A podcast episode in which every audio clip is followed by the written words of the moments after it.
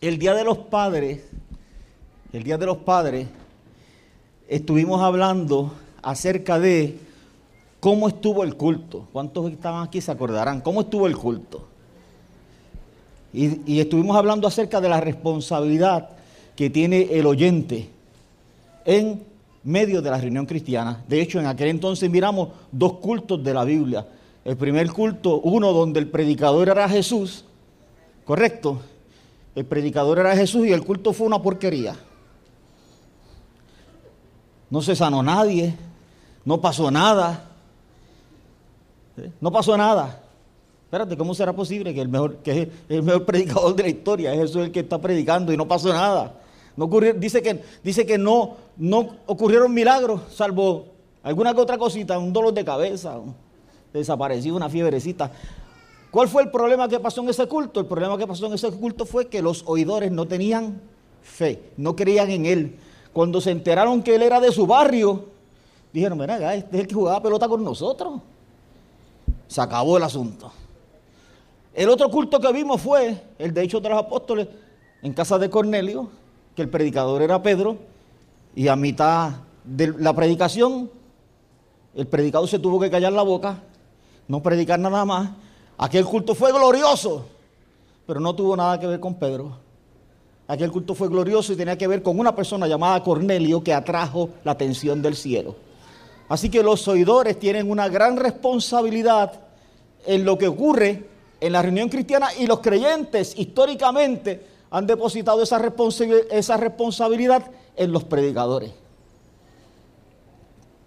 Así que necesitamos mejorar. Ese día mencionamos que una de las características que debe tener un oidor, ustedes, hoy ustedes, cuando otro está predicando, yo, yo soy ustedes.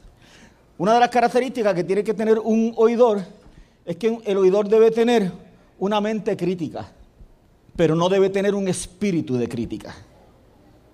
La diferencia es que la mente crítica es la capacidad de sumar, restar, analizar lo que se está diciendo, tirarlo a la luz de las escrituras para considerar si eso que se está diciendo es correcto.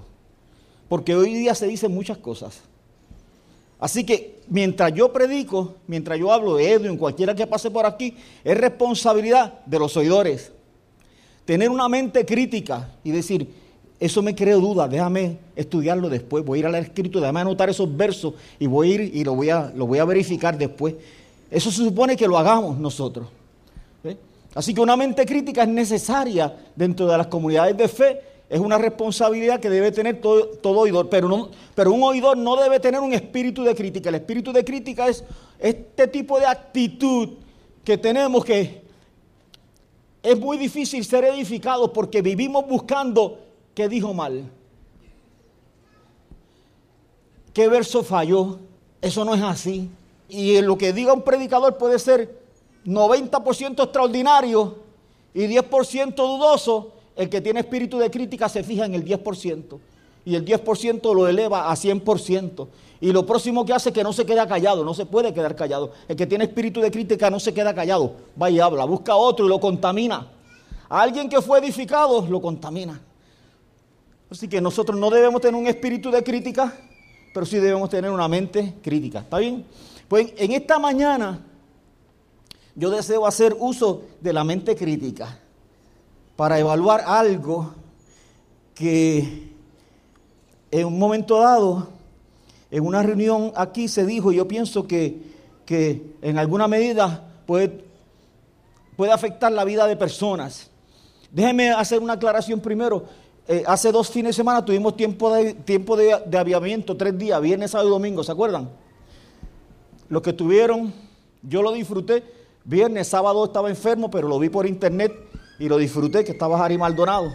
Escuché cuando dijo, se metió Dios.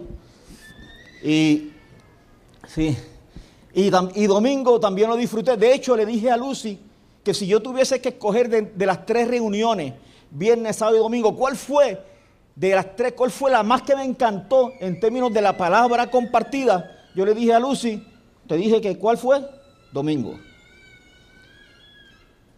Eso le comenté a Lucy, le dije, ahora bien, alguien puede, puede pensar incorrectamente que cuando yo digo que, que una palabra me edificó, que yo salí edificado por lo que alguien compartió, que yo lo que estoy diciendo es que yo estoy de acuerdo con todo lo que se dijo en esa reunión.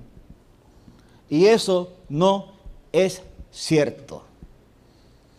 Yo puedo escuchar un predicador ser increíblemente edificado y yo estar en desacuerdo con algo que dijo, pero eso que dijo yo lo suelto para un, lo tiro allí. Lo dejo. ¿Por qué? Porque la Biblia me enseña a mí que yo debo tener un espíritu en donde yo tengo que andar buscando ser edificado. Por lo tanto, yo siempre que escucho a un predicador, créeme que algo se escapa. Algo se escapa, yo lo voy a pescar. Porque yo ando pescando algo bueno. Yo no ando pescando algo malo. ¿Eh? Y, el que, y el que viene así, y el que tiene esa, esa actitud, Dios te va a bendecir. Dios te va a bendecir. Hasta por un impío te va a bendecir el Señor. Sí. Así que yo salí altamente edificado de las tres reuniones, altamente edificado de la reunión del domingo. Sin embargo, hubo un asunto que se mencionó el domingo que yo quiero tratarlo con mente crítica. Si yo fuera oveja solo, pues ya yo lo, yo lo resuelvo fácil porque lo resolví para mí. Yo lo resolví para mí. Pero como soy pastor aquí, pienso que tengo una responsabilidad con todos ustedes de que si acaso alguno de ustedes no lo resolvió, pues yo quiero ayudar a resolverlo, por lo menos yo quiero exponerlo. Usted puede estar de acuerdo conmigo, en desacuerdo. Yo no tengo problema en que usted esté en desacuerdo conmigo. Yo vivo casado 41 años con Lucy y ella, y ella vive en desacuerdo conmigo en muchas cosas. No hay problema. Lucy, se supone que tú digas amén. Si no, si uno dice amén, yo me asusto. ¿Están en desacuerdo también? Está bien. ¿Lo vieron? ¿Lo vieron? Que están en desacuerdo. ¿Lo ves? Esa es la evidencia más clara, ¿ves? Ok, hasta aquí estamos bien, ¿verdad que sí? Bien. Yo no repudio la crítica, siempre que la crítica tenga como objetivo resolver un asunto. Pero la crítica por criticar no sirve. Y el que practica eso, créame, que tarde que temprano se le ve la costura. Así que yo me voy a arrancar. ¿Les parece que me arranque? Está bien. Ok. En algún momento se habló y se dijo que las personas que estaban enfermas estaban enfermas por dos razones. Por dos razones. Una de las razones era que usted estaba mal, que estaba en pecado, en desobediencia. Esa era una de las posibilidades. Y que la otra posibilidad sería que sus padres o sus antepasados le dejaron una maldición a usted. Los que estaban aquí se acuerdan, ¿verdad que sí? Ok. Yo quiero decir que desde los tiempos antes de Cristo se creía eso. Desde los tiempos antes de Cristo, en los tiempos de Cristo se creía eso y todavía se sigue creyendo. Que lo que te pasa a ti, todo lo que te pase, todo, 100% de lo que te pase, porque tú algo hiciste y te lo buscaste. De hecho, hay un libro que trata ese tema, el libro de Job. El libro de Job, el, libro de Job, si usted lo lee completo, es un tratado donde los amigos de Job, a él le, le ocurre una serie de calamidades y los amigos de Job llegan a la vida de él y comienzan a insistirle a él que les cuente, que les hable. ¿Qué fue lo que él hizo? Algo tú hiciste. Es imposible que te esté pasando lo que te está pasando de gratis, versión Efren Durán. Es imposible que te esté pasando de gratis. Esto que te está pasando, tú te lo buscaste. ¿Qué fue lo que pasó? Y mientras esa conversación sigue, hay muchos capítulos y, Job está defendiéndose, no es hasta que Dios entra a escena. Y cuando Dios entra a escena, lo primero que Dios hace es que invalida los argumentos de los amigos de Job. En cuestión de dos segundos, Dios lanza por el suelo la teología de ellos. La lanza por el suelo. De hecho, es interesante que si usted lee el libro de Job, en el capítulo 1, las calamidades comienzan en el verso 13. ¿Ok? Job 1.13 comienza las calamidades, que llega la noticia, después de la famosa conversación que tiene Dios y el diablo. Pero en el capítulo, pero en el verso 8, antes de que comiencen las calamidades, justo antes, Dios mismo le dice a Satanás acerca de, de Job, has visto a mi siervo Job, literalmente, esto lo estoy leyendo del el verso 8, no hay otro como él en la tierra, varón perfecto y recto, temeroso de Dios y apartado del mal. Dios está diciendo en el verso 8, este Job. Eso significa que lo que ocurrió en el verso 13 no fue que Job se lo buscó, ¿correcto? Tampoco tiene que ver con sus padres porque cualquiera que diga que tiene que ver con sus padres que se lo imagina porque la Biblia no dice nada de eso. No, es una maldición que le heredaron los, los papás. De hecho, todo el todo el, final de la escritura de del, capítulo, creo que 41, 42, lo que nos habla a nosotros que todo había un plan en que Dios quería revelarse a Job, mostrarse, que Job lo conociera en una nueva dimensión. Así que todas las cosas que le ocurrieron a Job, simplemente el único objetivo que tenían era, no era que Dios le estaba pagando a Job por sus pecados, sus injusticias, porque no los tenía, o por lo menos Dios no lo veía de esa manera sino que Dios quería revelarse a la vida de Job en una nueva dimensión. De todas maneras, no solamente el Antiguo Testamento trata este asunto, el Nuevo Testamento lo trata.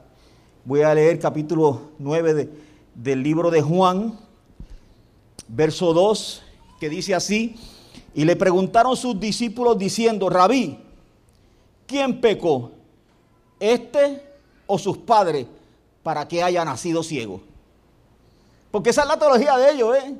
Si el hombre está ciego, él hizo algo malo, o los papás le transmitieron una maldición. No hay otra. Eso es lo que ellos creen. Pero, ¿saben? Voy a repetir, ¿saben quién hizo esa pregunta? Los discípulos de Jesús. No fueron los judíos, no.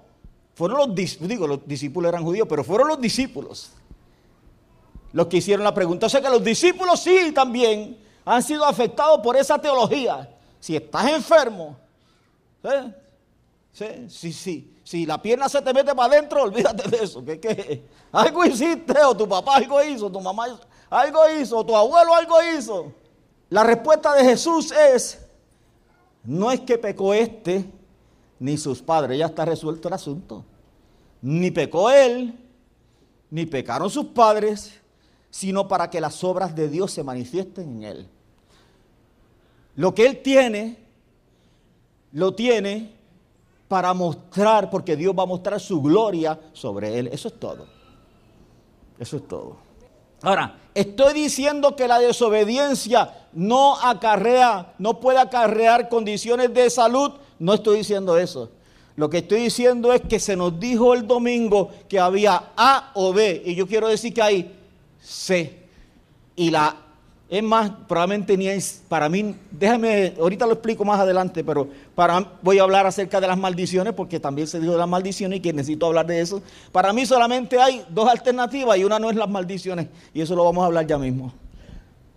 O te lo, o te lo buscaste tú, o Dios te está tratando.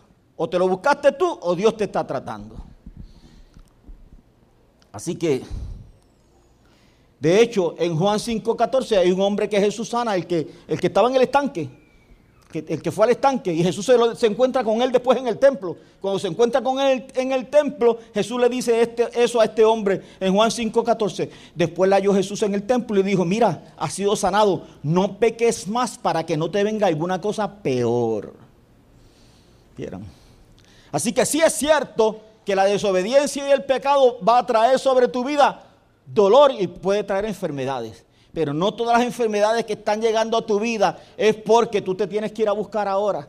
¿Qué tú hiciste? Y pide perdón, y pide perdón, y pide perdón, y pide perdón, y pide perdón. Y el diablo es un maestro en, acusar a la gente y jugar con la mente. Y continuamente yo encuentro personas que vienen y están pasando situaciones en su vida y, dicen, Señor, eh, pastor, yo, yo creo que yo hice algo mal. Vienen con culpa.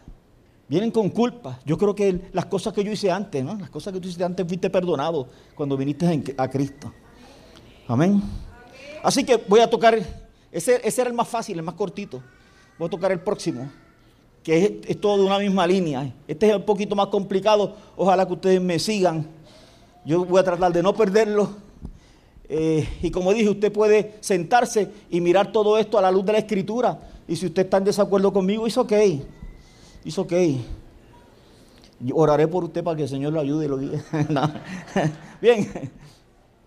Un día, la Biblia dice en el Antiguo Testamento que un día Dios se hastió de un dicho que había famoso en Israel. Había un dicho famoso en Israel y Dios un día dijo, yo estoy harto ya de ese dicho que tienen ustedes. ¿Cuál era el dicho? Los padres se comieron las uvas y a los hijos les dio la dentera. Ese era el dicho. Y Dios dijo, un día lo voy a erradicar. Nunca más ese dicho se va a volver a decir en Israel. Porque, ¿qué significaba ese dicho? Te lo voy a explicar. Los padres se comieron las uvas, yo me comí las uvas y a Mireli y a Samir le dio dentera. Eso era así.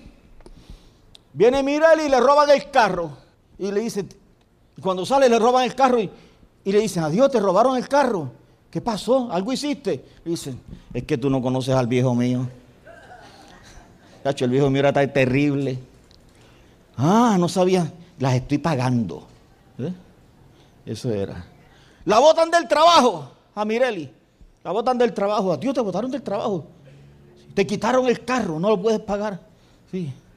Wilber te dejó. y entonces, eh, ¿qué fue? Entonces le dice, le dice Mireli, ¿te acuerdas que yo te dije que papi era terrible? Es que no conociste a mami. Mami era peor. Mami era peor. no te metas conmigo, mami. Yo soy predicador. Entonces, mami era peor. Mami era peor. De verdad, muchas, sí. últimamente me están pasando tantas cosas por culpa de esa vieja. Era una teología que ellos tenían donde ellos no asumían responsabilidad por sus acciones. Y cualquier cosa que le pasara, ellos la excusaban y la lanzaban contra sus antepasados. Y Dios sabía que muchos de ellos estaban mintiendo, que eran unos embusteros. Y cuando ese evento ocurrió, Dios dijo, yo estoy... ¿Se acuerdan que a Dios, lo hemos visto en la escritura, la cosa que más a Dios le molesta son nuestras palabras? Nuestras palabras. Hastiado estoy, lo, está en la Biblia, hastiado estoy de las palabras de ustedes. Por causa de las palabras que hablaron, no entraron a la tierra prometida. Las palabras de ellos estaban llenos de incredulidad. Cansado, cansado estuve con este pueblo 40 años. ¿Por qué? Por lo que hablaban. Así que ellos tenían, danzaban esos comentarios. Y llegó un día que Dios dijo, esto yo lo voy a resolver. Este dicho yo lo voy a erradicar de una vez y para siempre. ¿Sabes qué? El Señor lo erradicó de una vez y para siempre con la cruz del Calvario. Erradicó ese dicho de Israel. Pero algunos cristianos quieren, practican rescatarlo. Algunos cristianos practican rescatarlo. En la manera se han escrito libros por montones y yo quiero tratar ese tema en esta mañana y quiero hacerlo, en el ratito que me queda, quiero hacerlo eh, bastante claro. Y por eso quiero tratar el tema ese de lo, de lo que son maldiciones generacionales. Porque mucho se habla, mucho se ha escrito, continuamente los predicadores hablan, te piden que mandes ofrendas, que van a orar por ti para quebrantar las maldiciones que hay sobre la vida tuya. Y los creyentes mandan ofrendas y siguen cojeando con la misma pata después que mandan la ofrenda. Sí, sí, sí, sí. Sí, tiene la misma, la misma cadera rota después que manda la ofrenda, no importa cuánto mande. Manda la ofrenda y como dijo el profeta Julio Iglesias, la vida sigue igual, no, cambia nada, todo ha pasado, todo, todo sigue igual. Todo este, esta temática, toda esta temática que se enseña, hay un problema y el problema es la Biblia. La Biblia. ¿Qué dice la Biblia? Déjeme hacer un comentario. Uno de los problemas que nosotros que tenemos en el cristianismo moderno es que hay, personas que enseñan y enseñan fundamentado en sus experiencias. Usan su experiencia para transmitir una enseñanza. Si mi experiencia se parece a la escritura, está bien. Pero cuando mi, mi experiencia no se parece a la escritura, mi experiencia no sirve, no vale. Si yo llevo 20 años enfermo, yo no puedo decir que Dios no sana. Y hay creyentes que llevan 20 años enfermos, hay creyentes que se mueren y no son sanos. Pero eso significa que Dios no sana. No, es sana. Así que nosotros, toda persona que estudia la Biblia, toda persona que enseña la Biblia debe usar la escritura para enseñar. Y cualquier experiencia que se, parezca, se parezca a lo que dice la Biblia, bienvenida sea. Pero yo no uso una experiencia para después buscar un texto y ver cómo yo puedo encajonar un texto ahí, como un, rompecabezas que no, una pieza de rompecabezas que no cabe. ¿Cómo yo lo meto a la brava para producir una enseñanza? Y esa es la dificultad. Así que nosotros vivimos continuamente, los creyentes viven continuamente. Hay dos, la Biblia enseña que hay dos pactos, el viejo pacto. La Biblia enseña que el viejo pacto era sombra, sombra de lo que iba a venir el viejo pacto no era el modelo final, era una sombra, como una foto que te enseñan a, ti. Eh, las fotos antes, ¿te acuerdas? Que tú las veías, los te enseñaban los negativos, el negativo era una sombra, no era la foto. Había que revelarla y cuando te la revelaba, entonces tú sabías si era negrito o era blanquito, porque con el negativo no sabía.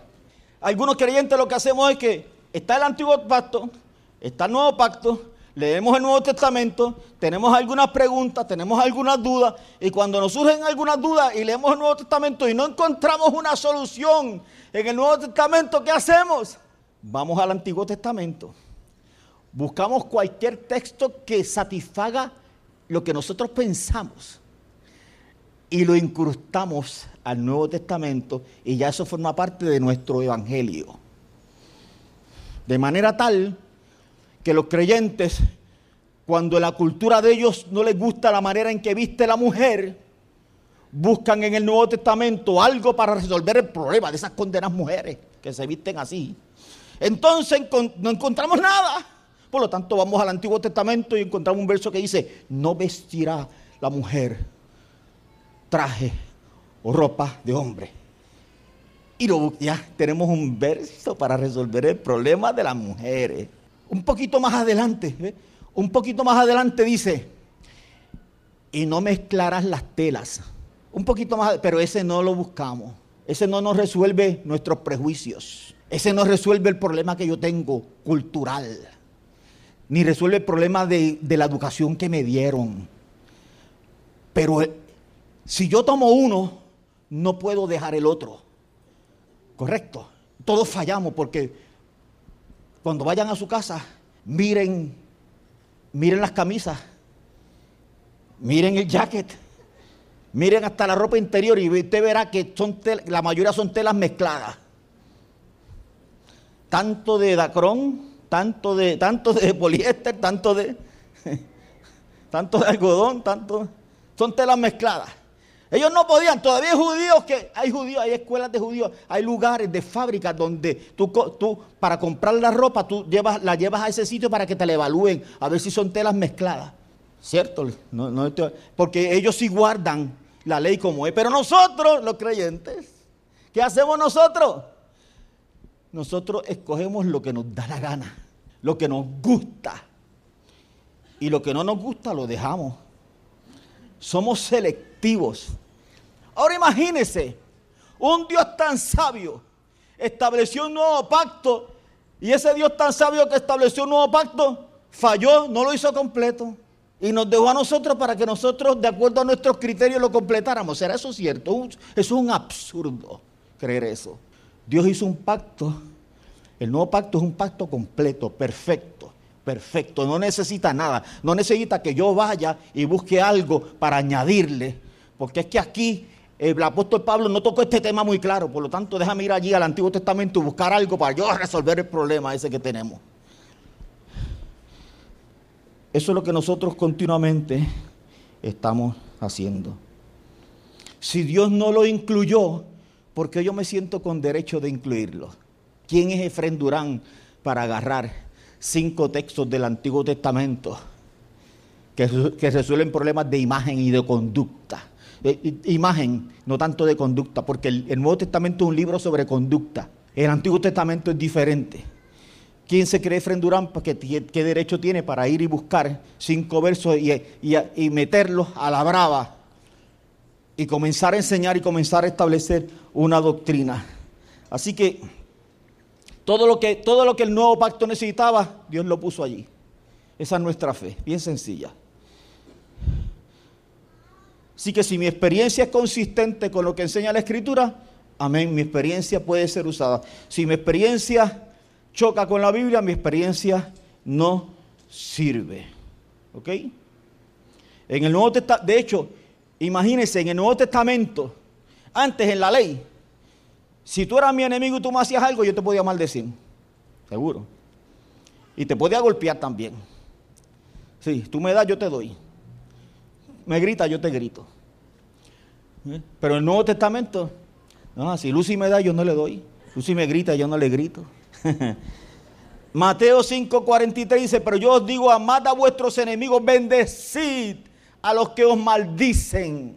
Bendecid a los que os maldicen. ¿Por qué tienes que bendecirlo? Porque en el Nuevo Testamento la maldición está prohibida.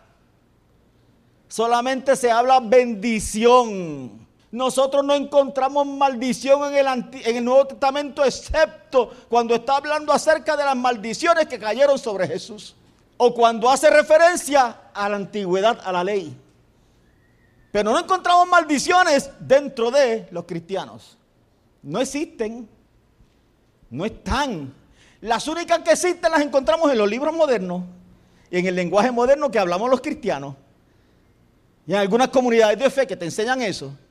Pero no es, pero usted puede buscar la Biblia, usted puede hacer la asignación, yo la hice. No existe. No existe. Si, un, si una persona me, me maldice, yo no puedo maldecirlo, aunque me dé gana. No puedo. Tengo que bendecirlo. Si quiere el pañuelo, tengo que darle la capa. Si tiene hambre, le tengo que dar de comer. Si tiene sed, le tengo que dar de beber. Si quiere que vaya con una villa, tengo que ir diez. Cristianismo, practicarlo como es. Como le dijeron a Gandhi una vez, le dijeron, ¿qué tú piensas acerca del cristianismo? Dijo, tremenda filosofía. Dijo, si alguien la practicara. Cristianismo como es, es ese, donde no se practica la maldición. El Nuevo Testamento no existe. Se practica bendecir. Pero tenemos unos creyentes que creen que sí existe la maldición. ¿Dónde la encontraron? En el Nuevo Testamento. No, en el Nuevo Testamento no la encontraron, la encontraron en el Antiguo Testamento. Y la arrastraron de allá y la trajeron acá. Pero eso tiene un problema. ¿Qué problema tiene? Que la Biblia, el Nuevo Testamento trata el tema. Si la Biblia no si el Nuevo Testamento no tratara el tema, está bien, nos lo podemos creer, nos lo podemos comprar, pero el problema es que la Biblia trata el tema claramente, directamente lo trata y lo vamos a ver. Así que cuando nosotros pensamos eso, ve, si, si mi abuelo mete la pata para adentro, y cuando mete la pata para adentro, mi, abuelo se llena de ira, y mi papá también mete la pata para adentro y se llena de ira, decimos, hay, hay una maldición generacional. Nadie puede pensar que tal vez son conductas aprendidas, maldiciones generacionales. Gálatas capítulo 3, verso 13. Por ahí vamos a comenzar. O por ahí vamos a seguir. Gálatas capítulo 3, verso 13 dice, yo he explicado este verso como en cuatro ocasiones a través de 12 o 14 años que empecé a tocar este tema. Los otros días lo mencioné, pero yo espero en esta mañana tratar de, de explicarlo lo más claramente posible, este verso y lo que sigue del tema. ¿Está bien? Dice la escritura, Gálatas 3:13, dice, Cristo nos redimió de la maldición de la ley, hecho por nosotros maldición, porque está escrito, maldito todo aquel que es colgado en un madero. Lo voy a repetir, Cristo nos redimió. ¿A quién? A todos nosotros. ¿De qué? De la maldición de la ley. Hecho por nosotros maldición, porque Cristo está todo, maldito todo aquel que es colgado en un madero. Habíamos dicho y repetimos que existen varias palabras en el Nuevo Testamento para referirse a la palabra maldición y que la palabra que se, que se usa aquí para referirse a Cristo es la palabra catara. Catara es la peor maldición que se puede declarar sobre, un, sobre una persona. La peor catara. Así que cuando la, cuando la Biblia está diciendo que Cristo, que Cristo fue hecho maldito, Cristo fue hecho o declarado con la peor maldición posible. La peor maldición posible que existía, esa fue la que fue depositada sobre él. ¿Para qué? Para que nosotros, ¿quiénes somos nosotros? Tú y yo. No tuviésemos que heredar catara. No tuviésemos que heredar maldición. Lo primero que, o lo segundo que quiero decir es que para que haya una maldición tiene que haber una ley. Sin ley no hay maldición. lo que establecía las maldiciones era la ley. Antes de la ley no existían las maldiciones. Las, maldiciones llegaron con la ley de Moisés. Lo voy a leer. Deuteronomio 28:15 dice, pero acontecerá, si no oyeres la voz de Jehová tu Dios para procurar cumplir todos sus mandamientos y sus estatutos que yo te intimo hoy, que vendrán sobre ti todas estas maldiciones y te alcanzarán. Para que exista una maldición, tiene que existir una ley. La próxima, la que alcanzaba las generaciones, está ahí un poquito más, más adelante en Deuteronomio, capítulo 5, verso 9, dice, no te inclinarás a ellas ni les servirás porque yo soy Jehová tu Dios fuerte, celoso, que visito la maldad de los padres sobre los hijos hasta la tercera y cuarta generación de los que me aborrecen. Leí Deuteronomio 28, 15 donde establece que para que haya maldición tiene que existir una ley. Y Deuteronomio 5.9 que habla acerca de las maldiciones que alcanzaban las generaciones hasta la tercera y la cuarta generación. Ahora bien, Gálatas 3.13 dice que Cristo nos redimió a nosotros. La palabra redimir, ¿sabe lo que significa la palabra redimir? La palabra redimir significa, en, en el griego, es la palabra esagorazo y esagorazo lo que significa es, literalmente significa comprar por precio. Eso es. Redimir es comprar por precio, pero tiene un significado.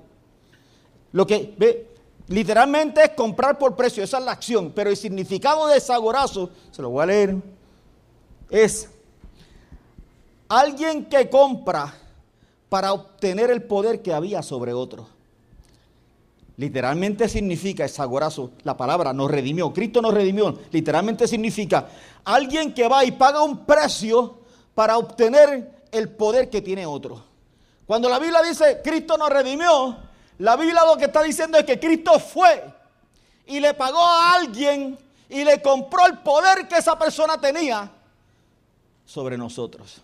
¡Wow! Y el primer pensamiento que nosotros podemos tener es que Cristo fue y le compró al diablo. Embuste, no fue al diablo. La Biblia dice en el libro de Colosenses, creo que, que a ese el Señor lo escribió públicamente. Dice, una de las traducciones dice, lo humilló. Cristo no fue al diablo a comprarle nada, él no tenía nada, él, lo que puede incitarte, incitarte a, a pegar. Pero el que tenía el poder sobre nosotros era la ley. Era la ley que te maldecía, era la ley la que te condenaba. Y por las obras de la ley ningún ser humano podía ser justificado, nadie. Por esa razón la ley siendo perfecta no podía ser santo a nadie. Ese era el problema. La ley tenía un poder sobre ti, la ley tenía un poder sobre mí. Y no importa lo que tú hicieras, siempre eres culpable. Aquel que guarde la ley en todos sus puntos y falla en uno, es culpado de todo, es reo de todo. Aun Cristo siendo santo, la ley lo agarró al final. Maldito todo aquel que fue colgado en un madero. Así que Cristo nos redimió como Cristo nos redimió. La ley tenía el poder sobre nosotros. Y Cristo fue y le dijo, el poder que tú tienes sobre ellos, te lo estoy pagando ahora mismo, te lo estoy saldando, dámelo. Y Cristo lo agarró. Eso es lo que dice, nos redimió, ya está ahí. Ya está ahí, yo puedo decir que esta predicación, esta enseñanza se acabó. Redimir no es simplemente que yo te compré. Es que yo le quité el poder al que tenía poder sobre ti. Es que yo le quité el poder al que tenía poder sobre Efraín. El que tenía poder sobre Efraín era la ley. Ya la ley no tiene ningún poder sobre él. Ya la ley no tiene ningún poder sobre ti. ¿Cómo lo hizo? ¿Cómo fue que él lo hizo? Es interesante. ¿Cómo fue que él lo hizo? La idea de, la idea de Esagorazo es pagar un rescate por alguien que está secuestrado. Esa es la idea. La ley nos tenía secuestrado a nosotros y no podíamos hacer nada. Y vino el Señor y pagó el rescate, pagó el secuestro tuyo, pagó el secuestro mío y nos libertó a todos nosotros. Para que nunca más los captores nuestros pudiesen tener ningún poder, ninguna autoridad sobre nosotros. Esa es la idea. Colosenses 2.14 dice, anulando el acta de decreto que había contra nosotros, que nos era contraria, quitándola de en medio y clavándola en la cruz, y despojando a los principados y a la potestad de los exhibió públicamente, triunfando sobre ellos en la cruz. al diablo Cristo lo humilló, y a la ley le dijo, dame tu poder. Tú quieres un precio bien grande, ¿cuál es el precio tuyo? El precio tuyo es la vida tuya, yo la doy. Ah, yo la doy. Y Cristo puso su vida. Efesios 2.15 dice, aboliendo en su carne las enemistades, la ley de los mandamientos expresados en ordenanzas para crear en sí mismo de los dos un solo y nuevo hombre haciendo la paz. Y tú imagínate por un momento que el padre y el hijo están hablando y el padre dice, yo tengo un problema allá abajo, yo quiero salvar a esa gente. Y el hijo dice, ¿qué tengo que hacer? Y el padre dice, ¿estás dispuesto a hacerlo? Y le dice, yo lo hago, lo que sea. Él le dice, ok, eh, los puedes, hay una manera de salvarlo. Dice, ¿qué tengo que hacer? tienes que dar tu vida, pero antes de dar tu vida tú tienes que quitarle el poder a la ley. Ajá. Tengo que quitarle el poder a la ley. Yo lo hago, yo le quito el poder a la ley. Sí, pero es que es difícil lo que tienes que hacer, porque no es simplemente eh, dar tu vida. Ajá, explícamelo. Para poderle quitar el poder a la ley, tú te tienes que hacer maldito y tú te tienes que hacer pecado. Y tú eres el Dios, igual que yo, eternamente santo. Santo, santo, santo, que nunca ha conocido lo que es el pecado. Y te tienes que hacer pecado para poderlo salvar a ellos. Honestamente, yo no sé qué fue peor para Cristo, si la muerte de la cruz o hacerse maldito o hacerse pecado. Y estoy usando la palabra hacerse pecado porque esa es la que dice la Biblia. Y te lo voy a leer. No invento, yo enseño Biblia. Segunda de Corintios capítulo 5 verso 21. Dice, al que no conoció pecado, por nosotros lo hizo pecado. Para que nosotros fuésemos hechos justicia de Dios en él. Eso fue lo que, eso, eso fue lo que Cristo hizo. Él es santo, santo, santo. No simplemente que Él dio su vida y murió ya. Y sí, sufrió mucho. No, no, no, no. No fue eso, Él se hizo maldito. Él es el Dios santo que se hizo maldito, que se hizo pecado. Por eso Dios le dijo, por eso, es, por eso Él dice, Padre, ¿por qué me abandonaste? Padre, ¿por qué me abandonaste? Porque Dios no puede estar ahí, Dios aborrece el pecado. Y él, se, y él se había hecho pecado en ese instante. De la única manera que Él le podía quitar el poder a la ley, era que Él se hiciera maldito. No era simplemente que muriera. De esa manera, él murió, su sangre se derramó para limpiar nuestros pecados, pero su maldición, la de Él, te libró a ti y a mí de ser malditos por siempre. Yo no vivo, yo no vivo con maldiciones. Yo no. El que quiera vivir con ellas está bien. El que quiera hacer, el que quiera pensar que las maldiciones lo están persiguiendo, si esa es tu fe, lo siento por ti. Pero la fe mía, ¿sabes cuál es? está basada en una declaración muy extraordinaria que tú la encuentras en un salmo que dice, pero el bien y la misericordia me seguirán todos los días de mi vida y en la casa de Jehová. El bien y la misericordia.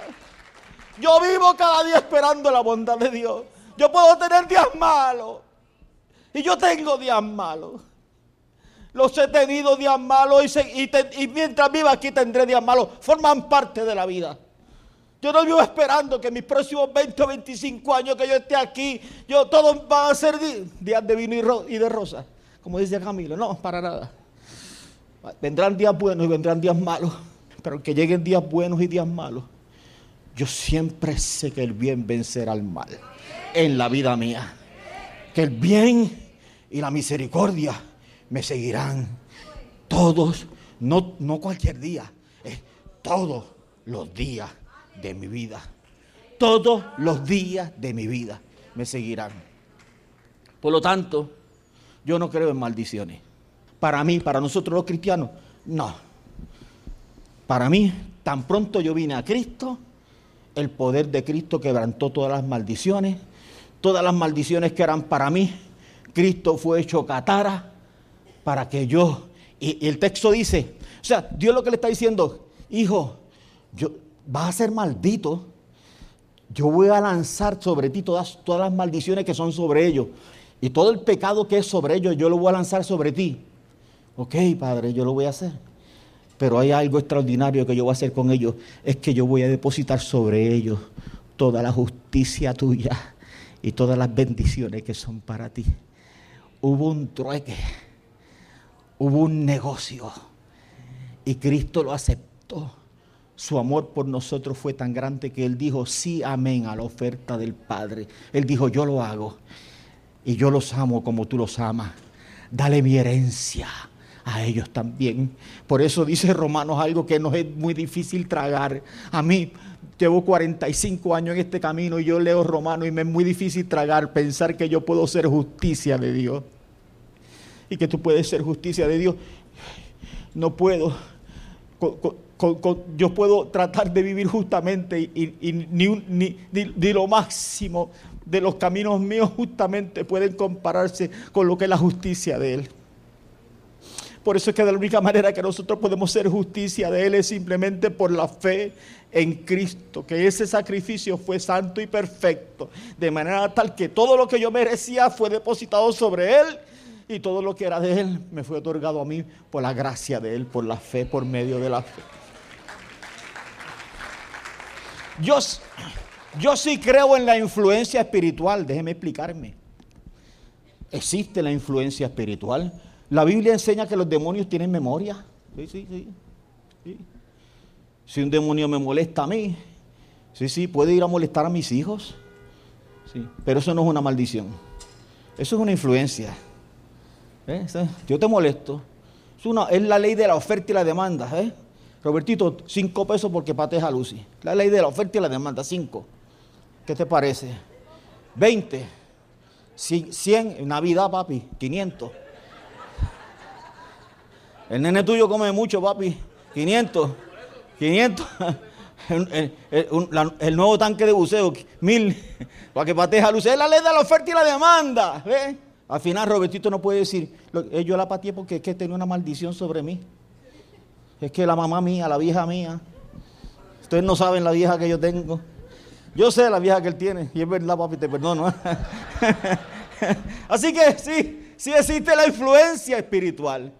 Si existe, la, existe la influencia espiritual, pero te voy a decir, algunos de nosotros estamos preocupados mucho por demonios, sin saber que realmente nosotros mismos en nuestros hogares estamos depositando en nuestros hijos. El hombre gritón, la mujer gritona, el hombre abusador, la mujer abusadora, el hombre mentiroso, la mujer mentirosa, el hombre que hace chanchullo, la mujer que también le hace chanchullo al esposo nos preocupamos, ay, yo estoy preocupado que, no, que mi hijo no herede una maldición generacional. Cambia tu vida.